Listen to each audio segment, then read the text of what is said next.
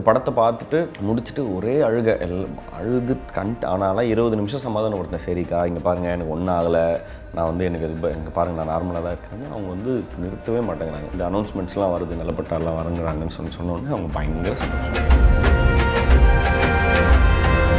எனக்கு வயசு வந்து 50 வயசு ஆக போகுது சார். நான் என் வாழ்க்கையிலே இவ்வளோ சந்தோஷமாக இருந்ததில்லை சார்.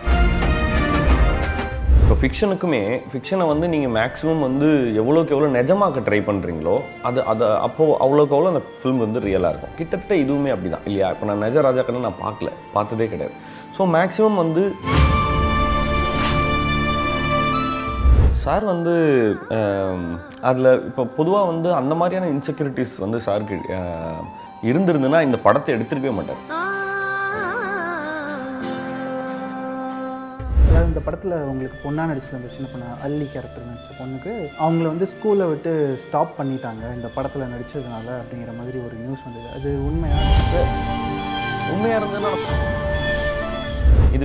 இதை வந்து ஃபிலிமாக வந்து ரிவ்யூ பண்ணுவாங்க. இதை வந்து ஒரு அழுகாட்சி படம் அப்படின்னு சொல்லும்போது திருத்து சொல்வதன் மூலமாக ஒரு சீப் பொலிட்டிக்கல் ஸ்டண்ட், ஒரு சின்ன ஸ்டண்ட்டை போட்டு கிளாப் வாங்கிட முடியும் அப்படின்றதுக்கான எந்த முயற்சி அவருக்கு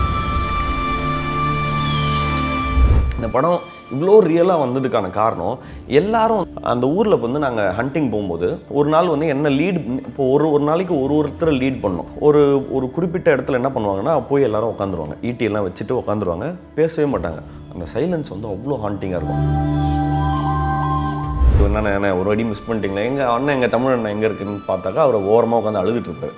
இப்படி பயங்கரமாக தேம்பி அழுவார். நான் ஏன்னா அழுகிறேன்னா இல்லை. சினி உலகம் நேயர்களுக்கு வணக்கம். இன்றைக்கி நம்ம கூட writer, actor and soon to be director Manikandan நம்ம கூட இருக்கார். ஸோ அவர்கிட்ட நம்ம ஜெய் பீம் பற்றி அண்ட் அவரோட கரியர் பற்றி நிறைய பேச போகிறோம். வணக்கம். வணக்கம். முதல்ல ரொம்ப நன்றி. அதாவது ஒரு முக்கியமான உங்கள் மூலமாக ஜெய் பீம் ஒட்டுமொத்த கேஸ்ட் அண்ட் குரூவுக்கு சொல்லிக்கிறேன். தேங்க்யூ. ஒரு முக்கியமான பதிவு, முக்கியமான படம், முக்கியமான நேரத்தில் வந்திருக்குது.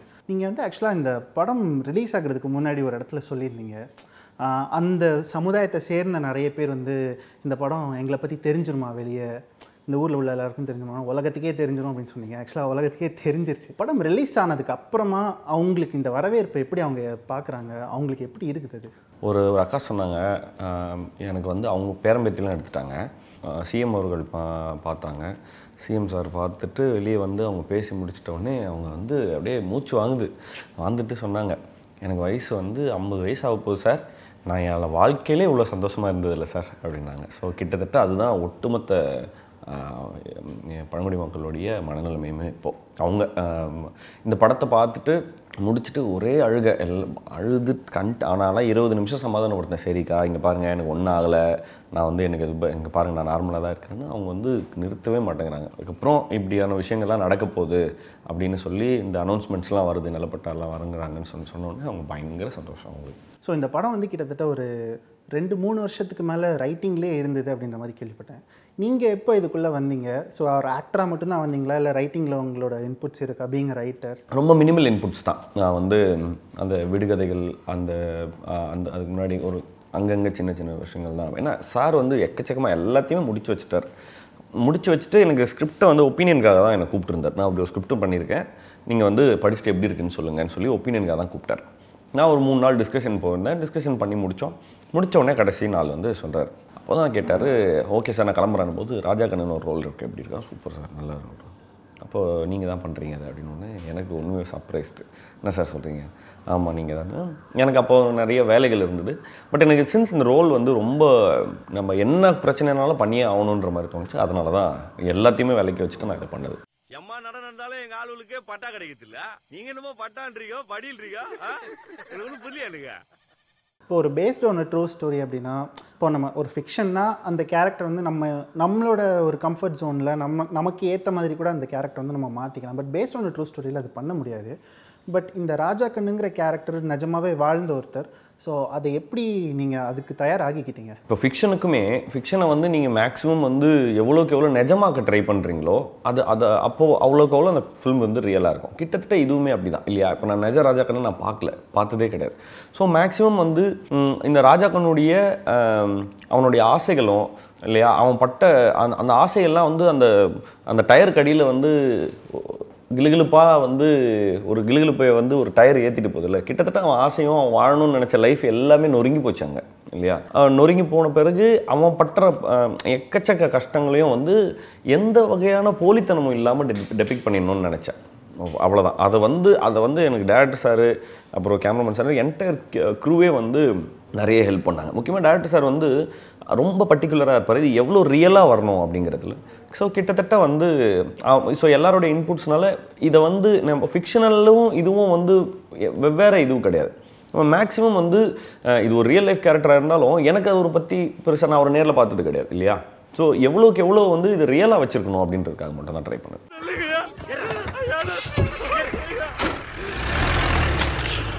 சூர்யா மாதிரி ஒரு பெரிய ஸ்டாரோட நீங்கள் வந்து ஸ்க்ரீன் ஷேர் பண்ணுறீங்க. இப்போது இப்படி ஒரு கட்டத்தில் அவர் ப்ரொடியூசராக இதை எப்படி வெல்கம் பண்ணார்? பட் அவருக்கு நிகரான ஒரு ஸ்க்ரீன் ஸ்பேஸ் இருக்குது, அதை எப்படி அவர் முதல்ல ஒரு ப்ரொடியூசராக வெல்கம் பண்ணார், ஒரு கோ ஸ்டாராக அதை எப்படி வெல்கம் பண்ணார்? பொதுவாக வந்து அந்த மாதிரியான இன்செக்யூரிட்டிஸ் வந்து சாருக்கு இருந்திருந்துன்னா இந்த படத்தை எடுத்துருக்கவே மாட்டார் ஃபஸ்ட்டு இல்லைங்களா. It was very confident. இந்த படத்தினுடைய கண்டென்ட்டும் இது வந்து கண்டிப்பாக போய் ரீச் ஆகுங்கிற கான்ஃபிடென்ஸாக அவர்கிட்ட இருந்து, அதனால தான் அந்த படத்தை எடுக்கிறாரு. இப்போ அவருடைய ஹீரோயிக் மூமெண்ட்ஸுக்கு சப்ளிமெண்ட்ஸாக வந்து நான் வேறு எந்த அடிஷனுமே இதில் பண்ணவே இல்லை, பண்ணவும் சொல்லலை, தேவையும் இல்லை கதையில் அப்படின்னுட்டார். ஸோ இந்த படத்தில் வந்து முக்கியமாக ஒரே ஒரு விஷயந்தான், செங்கேணி ராஜாக்கனுடைய லைஃப்பை வந்து முக்கியமாக இப்போ இவர் மூலமாக மட்டும்தான் அவங்களுக்கு ஒரு நியாயம் கிடைக்க போகுது, அந்த ரோலை மட்டும் நான் சிறப்பாக பண்ணோம் அப்படிங்கிறதுல மட்டும் ரொம்ப கான்ஃபிடென்ட்டாக இருந்தார். ப்ரொடியூசராகவுமே வந்து இதை எவ்வளோக்கு எவ்வளோ ரியலாக எடுக்க முடியும். ஏன்னா எங்களுக்கு வந்து ஒரு அந்த ஹைகோர்ட் செட்டுலாம் வந்து ரொம்ப எக்ஸ்பென்சிவ். நாங்கள் வந்து வேறு எங்கேயாவது போட்டுடலாம் ரொம்ப, ஏன்னா இப்போ கோர்ட்டு மாதிரி காமிச்சிடலாம், ஏன்னா ஒரு ஹாலு மண்டபம் எல்லாம் எடுத்து அதை பண்ணிக்கலாம் அப்படின்னு யோசிச்சுட்டு இருந்தப்போ இல்லை வேண்டாம், நிஜமாகவே ஹைகோர்ட்டை வந்து அதை வந்து பண்ணுவோம் அப்படின்னு சொல்லிட்டு அவர் ரொம்ப கான்ஃபிடென்ட்டாக இருந்து ரொம்ப எக்ஸ்பென்சிவ் அந்த செட்டு போடுறது, பட் ஆனால் அதை பண்ணி கொடுத்தார். ஸோ இது எல்லாமே வந்து இந்த படம் வந்து கண்டிப்பாக ஜெயிச்சிருன்ற ஒரு கன்விக்ஷனால தான் இவ்வளோ எஃபர்ட் எடுக்க முடியுது அவரால்.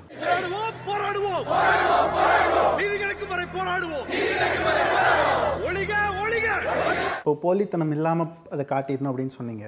இந்த போலித்தனம் இல்லாமல் இருந்ததுனால நிறைய இடத்துல நாங்கள் அழுதுட்டோம். இப்போ படம் பார்த்துட்டு எனக்கு இது கிட்டத்தட்ட ஒரு 4 நாள் ஆயிடுச்சு, 4-5 நாள் ஆயிடுச்சு. அதுக்கப்புறம் ரிலீஸ் ஆன படங்களும் பார்த்துட்டேன். பட் இன்னும் என்னால் ஜெய் பீமோட அந்த ஹேங் ஓவர்லேருந்து வெளியே வர முடியல. இன்னும் அது வந்து நைட்டு தூக்கத்தை ரொம்ப டிஸ்டர்ப் பண்ணுது. பார்த்து எங்களுக்கு இப்படி இருக்கும்போது உங்களால் ஜெய் பீம் மட்டும் வெளியே வர முடிஞ்சிருச்சா? நான் கிட்டத்தட்ட வந்து 500 வாட்டிக்கு மேலே பார்த்துட்டேன் இல்லைங்களா. ஏன்னா நான் டப்பிங்கில் ஒர்க் பண்ணேன், எடிட்டிங்கில் நான் இருந்தேன், டப்பிங் நான் சூப்பர்விஷன் பண்ணேன்.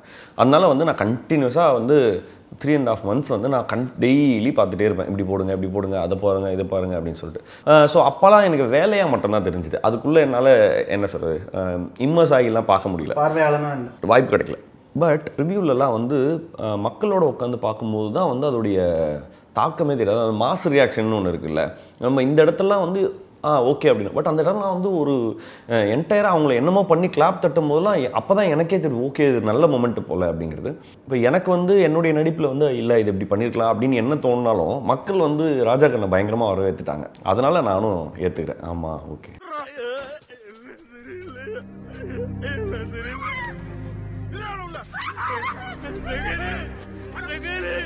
பார்த்து நாங்கள் அழுதுவோம், நடிக்கும்போது உங்களுக்கு அழுக எதுவும் அப்படி அந்த போலீஸ் ஸ்டேஷனில் அடி வாங்குற சீன்லாம் அது வந்து நம்ம வந்து கட்டுன்னு சொன்னோடனே எல்லாருக்கும் வந்து அது அது வேலையாக இதுவாக மட்டும்தான் தெரியும். ஐயோ சரியாக வந்துச்சு, நான் உடனே மானிட்டருக்கு வந்துடுவேன், அடி கரெக்டாக பட்டுட்டே இருக்கு, ஐயோ ஒரு அடி மிஸ்ஸு, ஐயோ என்ன ஒரு அடி மிஸ் பண்ணிட்டீங்களா, எங்கள் அண்ணன் எங்கள் தமிழ் அண்ணன் எங்கே இருக்குன்னு பார்த்தாக்கா அவர் ஓரமாக உட்காந்து அழுதுட்டுருப்பார். இப்படி பயங்கரமாக தேம்பி அழுவார். நான் ஏன் அழுகிறேன்னா, இல்லைடா தம்பி என்ன மன்னிச்சிடலாம் ஒன்று அடிச்சுட்டுண்டா அப்படின்னா வாங்க நான் எங்கள் டக்குன்னு வேலையை பார்ப்போம். ஸோ அங்கே அழுகிற மாதிரிலாம் எதுவுமே இல்லை. பட் உணர்வு வந்து ரொம்ப மேலோங்கி என்டையர் டே ஃபுல்லாக இருக்குங்க. அதுதான் உங்களை வந்து சரியாக அந்த பொறுப்புணர்வே வந்து அந்த உணர்வுனால தான் இல்லையா. நீங்கள் ஐயோ நம்ம அங்கே அழுதுட்டுருக்கிறதுக்கு நம்ம வேலை கிடையாது. ஐடியா என்னென்னா அது வந்து மைண்டில் ஃபிக்ஸ் ஆகிடுச்சு, அது சரியாக வந்துகிட்டே இருக்கான்றதை பார்த்துக்கிட்டே இருக்கணும். ஸோ நாங்கள் அழலை. பட் வந்து அந்த என்ன சொல்கிறது, எப்படி எக்ஸாக்டாக சொல்கிறதுன்னு தெரில, அந்த எக்ஸாக்ட் எமோஷன் வந்து நம்மளுக்கு டே ஃபுல்லாக வந்து இருக்கும். அது ஃபிக்ஸ் ஆனதுனால தான் அப்படி ஒர்க்கே பண்ண முடியும். ஐயோ இப்படி ஒருத்தனுக்கு நடந்திருக்கு, அவன் எப்படி எழுதிருப்பான் அப்படின்றது எல்லார் மைண்ட்லேயே பதிஞ்சிச்சுன்னா அப்போ அதுக்குண்டான வேலையை பார்க்க ஆரம்பிக்கும், அதை எப்படியாவது கடத்திடணுன்ற வேலையை பார்க்க ஆரம்பிப்போம். ஆக்சுவலாக ஒரு நியூஸ் இப்போ ஒரு 4 நாள் முன்னாடி வந்தது, அதாவது இந்த படத்தில் உங்களுக்கு பொண்ணாக நடிச்சிட்டு இருந்த சின்ன பொண்ணு அல்லி கேரக்டரில் நடித்த பொண்ணுக்கு அவங்கள வந்து ஸ்கூலை விட்டு ஸ்டாப் பண்ணிட்டாங்க இந்த படத்தில் நடித்ததுனால அப்படிங்கிற மாதிரி ஒரு நியூஸ் வந்தது. அது உண்மை எனக்கு தெரியலங்க, எனக்கு நான் அதை பற்றி எனக்கு யாரோ நேற்று தான் சொன்னாங்க, கேள்விப்பட்டேன். அது சத்தியமாக எனக்கு தெரியவே தெரியாது. நான் அவங்களுக்கு ஃபோன் பண்ணணுன்ட்டு இருந்தேன். நானுமே இப்போ நேற்று நைட் நான் வீட்டுக்கு வர்றதுக்கே ரொம்ப லேட் ஆச்சு, பேசணும் நான் நிஜமாக அதை பற்றி எனக்கு நான் தெரியவில்லை, விசாரிக்கவும் இல்லை. ஒருவேளை உண்மையாக இருந்ததுன்னா நம்ம வேறு என்ன செய்ய முடியும்? யோசிச்சு பாருங்கள். இப்போது அவங்கக்கிட்ட அந்த மாதிரியான அந்த ஸ்கூல்ஸ்க்கு அவங்களோட நார்ம்ஸ்க்கு இது பொருந்தலையா என்ன எதுன்னு தெரியல, எதுக்காக எந்த ரீசனுக்காக அப்படி பண்ணாங்கன்னு தெரியல. ஸோ என்னால் தெரியாமல் எதுவும் கமெண்ட் பண்ண முடியும். பீங் அ ரைட்டர் அண்ட் இந்த படத்துலேயும் உங்கள் இன்புட்ஸ் நிறைய இருந்திருக்கு அப்படின்னு சொல்கிறீங்க, அதனால இதை கேட்கலாம் உங்கள்கிட்ட அப்படின்னு நினைக்கிறேன். இந்த படம் வந்ததுக்கப்புறமா சில சர்ச்சைகள் வந்தது அண்ட் சில பேரோட ரிவ்யூஸ் வந்து இது வந்து ரொம்ப அதாவது ஒரு க்ரைபேபி ஃபில்ம் அப்படிங்கிற மாதிரிலாம் சொல்லியிருந்தாங்க. அண்ட் நீங்கள் சொன்ன அந்த கிளிகிழப்பு மேலே அந்த ஜீப் ஏறுறது எல்லாமே கூட அவங்க வந்து பாயிண்ட் அவுட் பண்ணி சொல்லியிருந்தாங்க. இது ஒரு பக்கம் இருந்தது. அண்ட் பொலிட்டிக்கலாகவும் இந்த படத்துக்கு மேலே சில சர்ச்சைகள். இப்போ நேற்று வரைக்கும் பார்த்தீங்கன்னா ஆக்சுவலாக அந்த தமிழ் சார் நடிச்சிருக்காங்க, அந்த கேரக்டர் வந்து ஒரு பட்டியல் சமூகத்தை சார்ந்தவங்க தான், ஆனால் இந்த படத்தில் வந்து ஒரு பிற்படுத்த சமூகத்தை சார்ந்தவங்க மாதிரி காட்டியிருக்காங்க. இந்த மாதிரி சில சர்ச்சைகள் அண்ட் கேள்விகள் படத்தின் மேலே எழுப்பப்படுது. ஸோ உங்களுக்கு இதுக்கு எதுவும் பதில் இருக்கா உங்ககிட்ட? எனக்கு வந்து எக்ஸாக்டாக இந்த கொஷனுக்கு பதில் இல்லைனாலும் நான் வந்து இதை எப்படி பதில் சொல்லலான்றது நான் சொல்கிறேன். ஃபஸ்ட் கேள்வி வந்து இப்போது இதை வந்து ஃபிலிமாக வந்து ரிவ்யூ பண்ணவங்க இதை வந்து ஒரு அழுகாட்சி படம் அப்படின்னு சொல்லும்போது அது அவங்களுடைய விமர்சனம் இல்லைங்களா, அது கருத்து அல்ல, படத்தினுடைய தரம் அல்ல, ஓகேங்களா, அது அவங்களுடைய விமர்சனம். அதுக்காக இப்போது என்ன சொல்கிறது, அவங்க ஒரு தனி மனித ஒப்பீனியன் இருக்கும். எனக்கு பிடிச்ச படம் உங்களுக்கு பிடிக்கணும்னு அவசியம் இல்லை இல்லையா, உங்களுக்கு பிடிச்ச படம் எனக்கு சுத்தமாக பிடிக்காது, அந்த மாதிரி எக்கச்சக்கமாக இப்போது எல்லாருக்கும் வந்து வெவ்வேறு டேஸ்ட் இருக்குது. இப்போ அது அவருடைய விமர்சனம், அது வந்து நம்மளுடைய ஒரு கன்ஸ்ட்ரக்டிவ் ஃபீட்பேக்காக இருக்குன்ற பட்சத்தில் அரல்ஸ் அது வந்து நியாயமான விமர்சனமாக இருக்குன்னா நம்ம கண்டிப்பாக ஏற்றுக்க தான் வேணும். அப்படி நியாயம் இல்லாத விமர்சனமாக இருந்தால் நம்ம ஏற்றுக்க போகிறதில்ல, அவ்வளோதான். ரெண்டாவது இப்போது இந்த சர்ச்சைக்குரிய விஷயத்துக்கு வரும். இது வந்து எந்த இடத்துலையுமே வந்து நான் ஞானவேல் சார் வந்து ரொம்ப பர்சனலாக தெரிஞ்சதுனால சொல்கிறேன், அவர்கிட்ட வந்து செட்லேயே வந்து நார்மலாக யாரையுமே வந்து அதட்டி கூட பேசணும். இது வரைக்கும் இவ்வளோ நாள் ஷூட்டிங் நடந்து யாரையும் ஒரு வார்த்தை திட்டியோ அதட்டியோ பேசணும். அவங்க அசிஸ்டன்ட் டைரக்டர்ஸு ஏம்மா இப்படி பண்ணுறீங்க லேட் ஆகுதுன்னு தெரியாது இப்படி தான் பேசுவாரே தவிர்த்து யாரையும் அம்புக்கு எடுக்கணும்னோ அந்த மாதிரி எந்த ஐடியாவும் அவருக்கு கிடையாது. அதே போல் திருத்து சொல்வதன் மூலமாக ஒரு சீப் ஒரு ஒரு ஒரு ஒரு பொலிட்டிக்கல் ஸ்டண்ட் ஒரு சின்ன ஸ்டண்ட்டை போட்டு கிளாப் வாங்கிட முடியும் அப்படின்றதுக்கான எந்த முயற்சி அவருக்கு வந்து ரொம்ப எக்ஸ்ட்ராடனரி பொறுப்புணர்ச்சி உண்டு.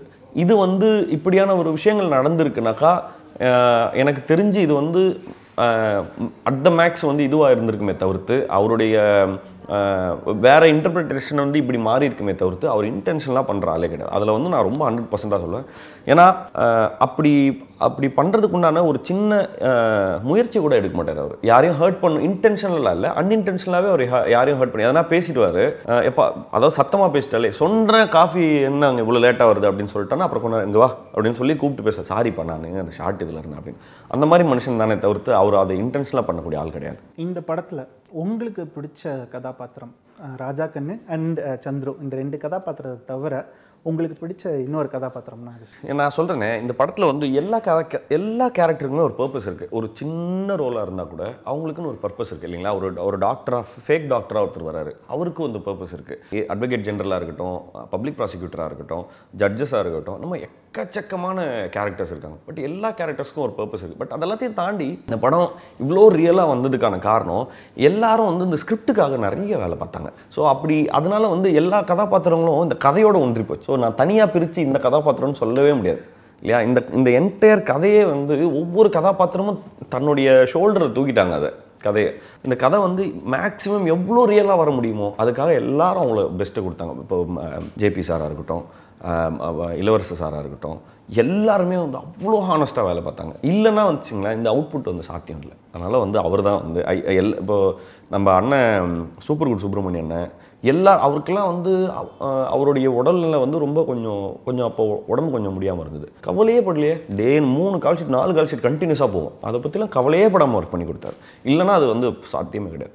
ஸோ என்னால் தனியாக பிக் பண்ணி சொல்ல முடியாது, ஏன்னா என்டையராக எல்லாருமே இந்த கதைக்குள்ளே அடக்கமானவங்க. அவ்வளோதான். மணிகண்டன் நடிக்கிற எல்லா ரோல்ஸுமே பார்த்தீங்கன்னா இன்க்ளூடிங் இந்த படம் வரைக்கும் ரொம்ப டிப்பிக்கலான ரோல்ஸாக இருக்குது, இல்லை கிரே ஷேடில் இருக்குது. இப்போ விக்ரம் வேதா ரோலாக இருக்கட்டும், சில்லுக்கருப்பேட்டையில் நீங்கள் பண்ண ரோல் வந்து இப்போது எவ்வளோ பேர் அதை எடுத்து பண்ணுறதுக்கு ரெடியாக இருப்பாங்கன்னு கூட தெரில, அப்படிப்பட்ட ரோலாக இருக்கட்டும், அதுக்கு அடுத்து நடித்த படமாக இருக்கட்டும். ஸோ எல்லாத்துலேயுமே பார்த்திங்கன்னா ஒரு கிரே ஷேடில் இருக்குது, இன்னொருத்தர் எடுத்து தயங்குறதுக்கான ரோலாக இருக்குது. இது மணிகண்டன் விருப்பப்பட்டு பண்ணுறதா இல்லை அப்படி அமைதா?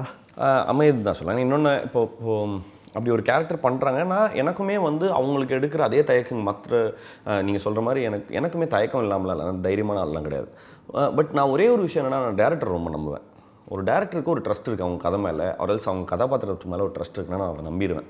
ஓகே, இப்போது ஹலிதாவுமே வந்து என்கிட்ட வந்து இந்த கதையை சொல்லும்போது நான் இது பண்ணணுமா அப்படி தான் இருந்தேன். பட் ஹலிதா தான் வந்து அவங்களுக்கு இந்த கதை மேலே இருந்த நம்பிக்கை தான் வந்து என்னை அதை பண்ண வச்சதே தவிர்த்து அந்த கிரெடிட் எனக்கு இல்லை, அவங்களுக்கு மட்டும்தான். அப்புறம் லைக் நிறைய என்ன சொல்கிறது, இப்போ ஞானவேல் சாருமே சரி, அரல்ஸ் யாராக இருக்கட்டும், அந்த கதாபாத்திரங்கள் மேலே இப்போ விக்ரமேதாவாக இருக்கட்டும், அவங்களுக்கு வந்து ரொம்ப ஸ்ட்ராங் கன்விக்ஷன் இருந்தது. அந்த கதை இப்போ என் மேலெலாம் கன்விக்ஷன் இல்லை, அந்த கதாபாத்திரத்து மேலே ஒரு கன்விக்ஷன் இருக்குன்ற பட்சத்தில் நான் உட்காரும்போது அது எனக்கு வேலை ஈஸியாக போயிடுது இல்லைங்களா. நம்ம வந்து இது ஒரு மாதிரி வருங்கன்ட்டாங்கன்னா நான் பண்ண முடியாது என்னால். இந்த மாதிரி அவங்க கன்விக்ஷனாக சொல்லுவாங்க, இப்படி தான் அது நடக்கும்னாக்கா எனக்கு வேலை ஈஸி, அவ்வளோதான். அந்த நீங்கள் டீட்டெயிலாக ஒரு கதாபாத்திரம் ஸ்கெட்ச் பண்ணி வச்சுருக்கும்போது எனக்கு வேலை ஈஸி இல்லைங்களா. இல்லைனா நான் போய் இப்படி நடக்குமா அப்படி நடக்குமான்ற கண்டுபிடிச்சிட்டு இருக்க முடியாது. அண்ட் மணிகண்டன் ஒர்க் பண்ணுற டைரக்டர்ஸும், அதாவது நடிக்கிறதுல ஒர்க் பண்ணுற டைரக்டர்ஸும் பார்த்தா ஹலிதா, புஷ்கர் காயத்ரி, ரஞ்சித், இப்போது ஞானவேல், ஸோ இந்த மாதிரி டைரக்டர்ஸ் எல்லாருமே தமிழ் சினிமா வந்து ரீடிஃபைன் பண்ணுறதுக்காக முயற்சி பண்ணிருக்கவங்க, நிறைய பேர் ரீடிஃபைன் பண்ணவங்க. ஸோ இதுவுமே அதுவாக அமைகிறதா இல்லை? நான் இல்லை சார், நான் வந்து அப்படி நான் போய் நான் இது பண்ணேன். அவங்க இப்போது மற்ற எல்லா இதுவுமே வந்து வேஷங்களுமே வந்து அவங்க வந்து இப்படி ஒரு ரோல் இருக்குதுன்னு கேட்குறாங்க, நான் போய் வேலை செய்கிறேன். ஓகேங்களா, நான் வந்து எப்படியாவது பார்த்து டிஃபைனிங் டேரக்டர்ஸ் கிட்ட தான் வேலை செய்யணும் அப்படின்னு எதுவுமே கிடையாது. எவ்வளோ எனக்கு வந்து எவ்வளோ நல்ல நல்ல நியூ கமர்ஸும் இவங்களுமே எனக்கு நான் வேலை பார்க்கணுன்னு ஆசை, அவங்க கூட மார்க் பண்ணி வச்சுருக்கேன் இவங்க கூட ஒர்க் பண்ணணும். எனக்கு வந்து ப்ரொடியூசர் கிடைக்கணுமே, இப்போ இவன் முன்னெல்லாம் யாருங்க பார்ப்பான்னு சொல்லி ப்ரொடியூசர்ஸ் வந்து தயங்குறதுக்கு காரணம் இந்த மாதிரியான ரீசன்ஸ் இருக்கும். இப்போ ஒருவேளை கொஞ்சம் கொஞ்சமாக இப்போது இதுக்கான காலங்கள் வந்துச்சுன்னா அது அவங்களுக்கும் வந்து அவங்க கூட ஒர்க் பண்ணுறதுக்கான இது இருக்குது சூழல் அமையும் நினைக்கிறேன். இந்த படத்தில் வந்து நீங்களும் ரொம்ப வருஷம் ஒர்க் பண்ணியிருக்கீங்க, படமே ரொம்ப நாள் மேக்கிங்கில் இருந்தது. ஒரு ரைட்டராக கண்டிப்பாக பார்க்குறது எல்லாத்தையுமே கதையாக மாற்றணுங்கிற ஒரு ஜோன்லேருந்து இப்போ வந்து நிறைய முக்கியமான மொமெண்ட்ஸ் வந்து கதையாக மாற்றணும்னு அப்படியே உங்களுக்கு தோணியிருக்கும். இதில் வந்து ஒரு பழங்குடியினத்தில் அவங்களோட நிலத்துக்கு போயிருக்கீங்க, அவங்களோட சேர்ந்து வேலை பார்த்துருக்கீங்க. கண்டிப்பாக நிறைய வழிகளை, நிறைய மொமெண்ட்டை, நிறைய இன்சிடெண்ட்டை வந்து கதையாக மாற்றணும், திரைக்கதையாக மாற்றணும், படமாக்கணும்னு உங்களுக்கு தோணியிருக்கும், இல்லை வேறு யாராவது மாற்றினாலும் நல்லா இருக்கும்னு தோணியிருக்கும். அப்படி எதுவும் இருக்கா? பர்சனலான கொஸ்டின் இல்லை, எக்கச்சக்கம் சார். அதாவது நீங்கள் ஒவ்வொரு நாளும் சேலஞ்சிங் தான், ஒவ்வொரு நாளும் எக்ஸைட்டிங்கான இன்சிடென்ட்ஸ் தான். இப்போது நான் என்ன சொல்கிறேன்னா, நீங்கள் கதையை பற்றி கேட்குறீங்க. அந்த ஊரில் வந்து நாங்கள் ஹண்டிங் போகும்போது ஒரு நாள் வந்து என்ன லீட், இப்போ ஒரு நாளைக்கு ஒருத்தரை லீட் பண்ணோம். ஓகேங்களா, இப்போ நீங்கள் வந்து ஒரு நாள் லீட் பண்ணுறீங்கன்னா இன்னொரு நாள் வந்து சக்திவேல் லீட் பண்ணுறாப்புல, இன்றைக்கி செல்வம் லீட் பண்ணுறாப்புல, இன்றைக்கி எட்டப்பன் லீட் பண்ணுறாப்புல, அந்த மாதிரி ஆளுக்கு ஒரு நாளுக்கு லீடராக மாறணும். ஓகேங்களா, அந்த மாதிரி ஒரு வழக்கம் இருக்குது. ஒரு ஒரு ஒரு குறிப்பிட்ட இடத்துல என்ன பண்ணுவாங்கன்னா, போய் எல்லோரும் உட்காந்துருவாங்க, ஈட்டியெல்லாம் வச்சுட்டு உட்காந்துருவாங்க, பேசவே மாட்டாங்க. அந்த சைலன்ஸ் வந்து அவ்வளோ ஹாண்டிங்காக இருக்கும். என்னென்னா அவங்க ப்ரே பண்ணுவாங்க, தட் இன்றைக்கி வந்து எனக்கு நிறைய ஜீவராசி கிடைக்கணும் சாப்பிட்றதுக்குன்னு அவங்க ப்ரே பண்ணனா அப்படியே சாமின்லாம் வேணும், அப்படியே உட்காந்தே இருப்பாங்க. அந்த சைலன்ஸ் வந்து பயங்கர ஹாண்டிங்காக இருக்கும். அது வரைக்கும் சிரித்து சிரித்து பேசிட்டே இருந்துட்டு ஒரு இடத்துல வந்து உட்காருவாங்க. இருட்டில் அந்த ஹாண்டிங் வந்து நீங்கள் நினச்சே பார்க்க முடியாது. அதுக்கப்புறம் கிளம்பி போகும்போது ஒவ்வொருத்தருக்கும் ஒவ்வொரு கதை இருக்காங்க.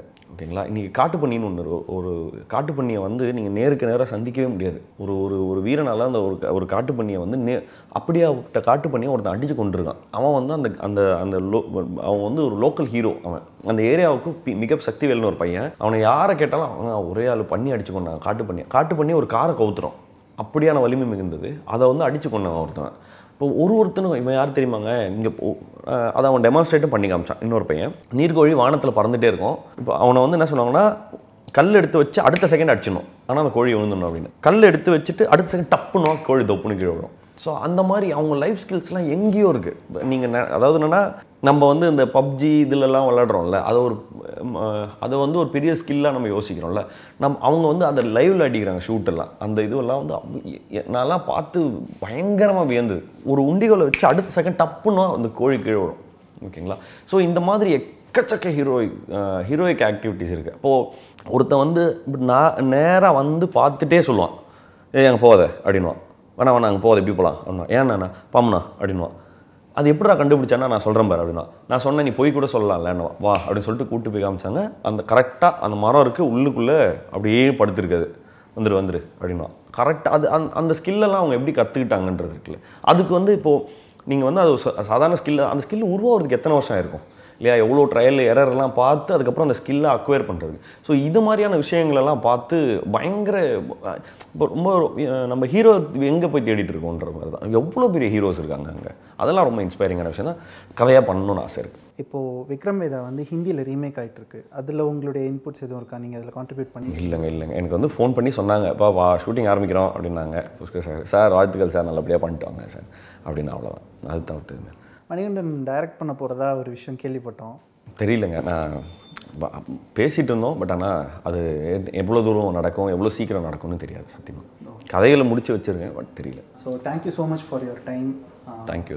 உங்களோட உணர்வுபூர்வமான பேச்சு, நான் அந்த எக்ஸ்பீரியன்ஸ் எல்லாத்தையுமே ஷேர். ரொம்ப உங்களுக்கு படத்தில் எவ்வளோ டச்சிங்காக இருந்ததோ அதே மாதிரி இன்டர்வியூலும் இருந்திருக்கு. தேங்க்யூ. நன்றி. அண்ட் உங்களோட அப்கமிங் ப்ராஜெக்ட்ஸ் எல்லாத்துக்குமே ஆல் தி பெஸ்ட்.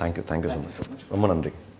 பாவாடை தவணி போட்டு ஃபர்ஸ்ட் டைம் ரெடி ஆகி அந்த செட்டில் அப்படி உட்காரும்போது என்ன ஃபீல் இருந்துச்சு? கலர் கலராக ஹாஃப் சாரி, பிளவுஸ், அதே தான் சந்திரமுகியில் வர ஜோதிகா மேம் மாதிரி எனக்கு ரொம்ப எக்ஸைட் ஆயிடும்.